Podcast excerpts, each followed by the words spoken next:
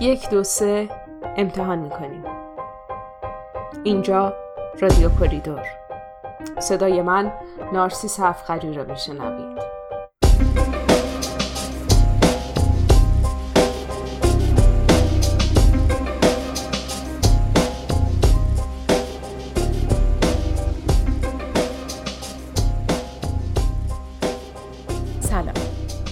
امیدوارم سالم باشید یا اگر خدایی نخواسته بیماری دارید در مسیر بهبود باشید.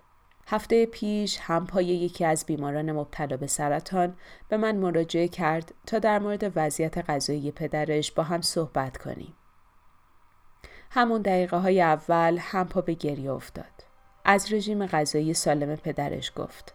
از اینکه همیشه از الکل و سیگار دوری کرده و فعالیت بدنی توی برنامهش بوده. تعریف کرد که پدرش مدتی قبل سرما خوردن و دچار یک سری سرفه شدن.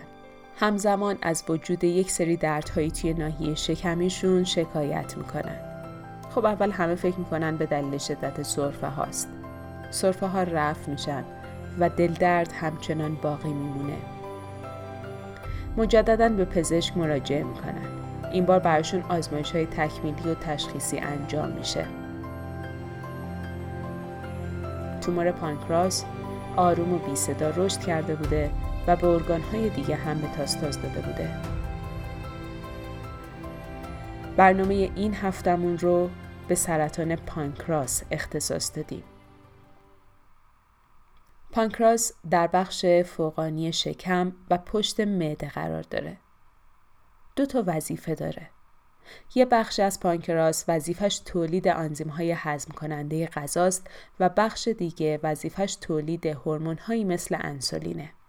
پانکراس از سه تا قسمت سر، تنه و دم تشکیل شده و بسته به اینکه تومور در کدوم ناحیه تشکیل شده باشه، علائم اولیه ممکنه متفاوت باشن. شایدترین نوع سرطان پانکراس آدنوکارسینوم پانکراسه که در بخشی از پانکراس ایجاد میشه که مسئول تولید آنزیم های گوارشیه. تشکیل تومور در بخش تولید کننده هورمون بسیار نادره ولی میزان بقاش بیشتره. در ادامه در مورد میزان بقای سرطان پانکراس هم صحبت می‌کنیم. ولی اول اجازه بدید در مورد علائم اولیش حرف بزنیم. مهمترین علائم اولیه سرطان پانکراس درد در ناحیه شکم، زردی چشم و پوست و کاهش شدید وزنه. هفت نفر از ده نفر بیمار مبتلا به سرطان پانکراس دردهای مزمن رو در ناحیه شکم و کمر گزارش می کنند و عمدتا برای پیدا کردن منشأ همین دردها هم به پزشک مراجعه می کنند. بروز علامت درد بیشتر به دلیل رشد تومور در ناحیه تنه و دم پانکراسه. مشخصه این درد اینه که زمانی که به پشت دراز می‌کشید بیشتر اذیت می‌کنه و زمانی که صاف رو به جلو میشینید کمتر احساس میشه. مشخصه بعدیش که بعضیا تجربهش می‌کنن اینه که وقتی غذا می‌خورید دردها بیشتر احساس میشن. زردی عمدتا به دلیل بسته شدن مجرای صفراوی به دنبال رشد توموره. صفرا در حالت عادی باید وارد روده بشه. ولی بعد از مسدود شدن مجرای صفراوی صفرا وارد خون میشه که عامل زردیه. در این زمان ادرار شما هم تیره تر میشه ولی رنگ مدفوعتون از قبل روشنتره. کاهش وزن هم بیشتر بعد از ایجاد تومور در ناحیه سر پانکراس اتفاق میافته و افراد حدود ده درصد از وزن بدنشون رو به صورت کاملا ناگهانی و بدون دلیل از دست میدن. البته سرطان پانکراس یه سری علائم دیگه هم داره مثل دیابت، خارش پوست، تهوع استفراغ، تغییرات حرکات روده، تب و لرز، سوء حازمه و تشکیل لخته های خونی. سرطان پانکراس عمدتا دیر تشخیص داده میشه چون خیلی نادره تستای قربالگریش خیلی معمول نیست و اینکه پانکراس یکی از اندامهایی که در بخشهای عمیق بدن قرار داره و با ماینه های معمولی عمدتا تشخیص داده نمیشه. برای همین در اکثر مواقع وقتی تشخیص داده میشه که متاسفانه به ارگانهای دیگه سرایت کرده و متاستاز پیدا کرده. مرحله بندی یا مشخص کردن استیج بیماری هم بر اساس شاخص TNM انجام میشه. T مخفف توموره و نشون دهنده اندازه قده است. هرچقدر تی کوچیکتر باشه نشونه کوچیکتر بودن اندازه تومور یا همون قده است. N مخفف نوده. نشون میده که آیا تومور به قدرت لنفاوی مجاور گسترش پیدا کرده یا نه. و M نشون دهنده وجود متاستازه. و معنیش اینه که آیا تومور به ارگانهای دیگه هم سرایت کرده یا نه. البته ممکنه شما توی آزمایشتون کلمه‌ای به اسم stage رو مشاهده کنین stage همون مرحله بیماریه stage صفر یا مرحله صفر وقتیه که سرطان هنوز پخش نشده در بدن و اغلب به صورت کامل قابل درمانه. در مرحله یک سرطان به طور عمیق به بافتای اطراف خودش نفوذ کرده ولی قدرت لنفاوی رو درگیر نکرده. در مرحله دو سه سرطان به طور عمیق در بافتای کناری نفوذ کرده و وارد قدرت لنفاوی شده اما هنوز متاستاز پیدا نکرده. در مرحله چهار یا استیج چهار سرطان به سایر اعضا و نقاطی که با تومور فاصله زیادی دارند متاستاز پیدا کرده. سرطان پانکراس هم مثل بقیه سرطان ها یه سری عوامل خطر داره که شانس ابتلا رو بهش افزایش میدن. حدود سی درصد از موارد سرطان پانکراس با سیگار کشیدن ارتباط داشته. بروز سرطان پانکراس در زیر چهل سال بسیار نادره و عمدتا در سن هفتاد سال به بعد رخ میده. پس سن یک عامل خطر دیگه است.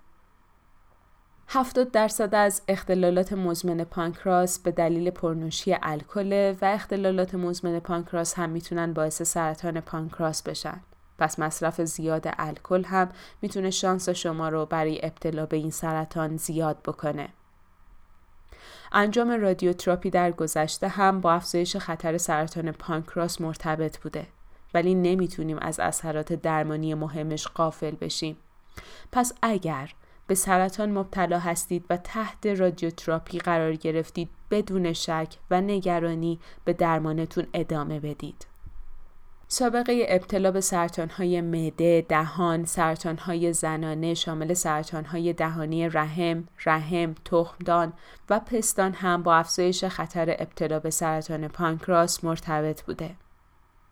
رژیم غذایی سرشار از گوشت قرمز و گوشت فراوری شده مثل سوسیس و کالباس، چاقی یا عدم تحرک و سندروم های ژنتیکی و خانوادگی سرطان مثل سندروم لینچ که در قسمت دهم ازش گفتیم هم از سایر عوامل خطر ابتلا به سرطان پانکراس هستند.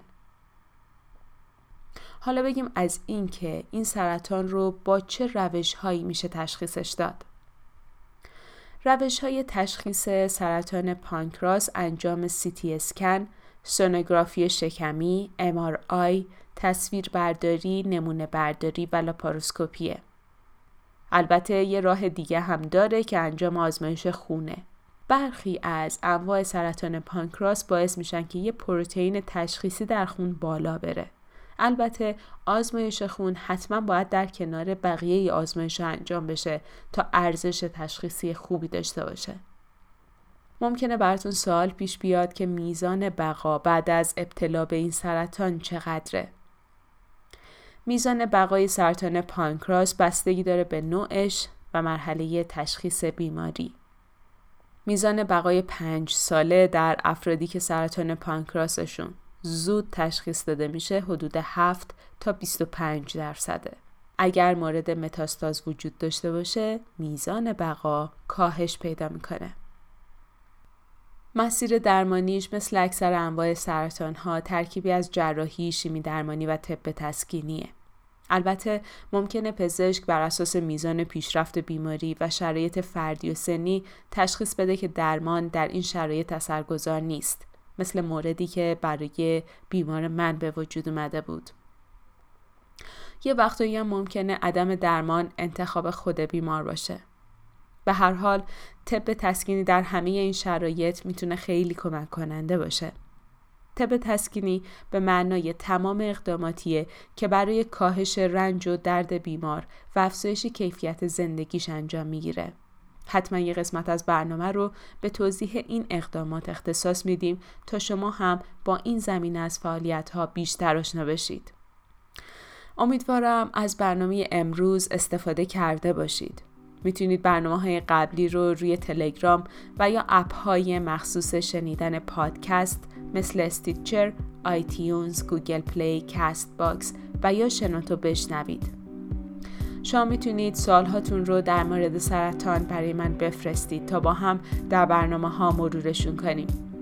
اگر می‌خواید اسپانسر برنامه باشید در شبکه های مختلف اجتماعی به همون پیغام بدید و در این مسیر همراهیمون کنید. اگر هم برنامه امروز براتون مفید بود ما رو به پنج نفر از دوستان آشناهاتون معرفی کنید و کمک کنید اطرافیانتون در مورد سرطان بیشتر بدونند ممنونم از تیممون در کریدور که کمک کردن تا امروز شما صدای من رو بشنوید. سپاسگزارم که ما رو شنیدید. ارادتمند شما رادیو کریدور.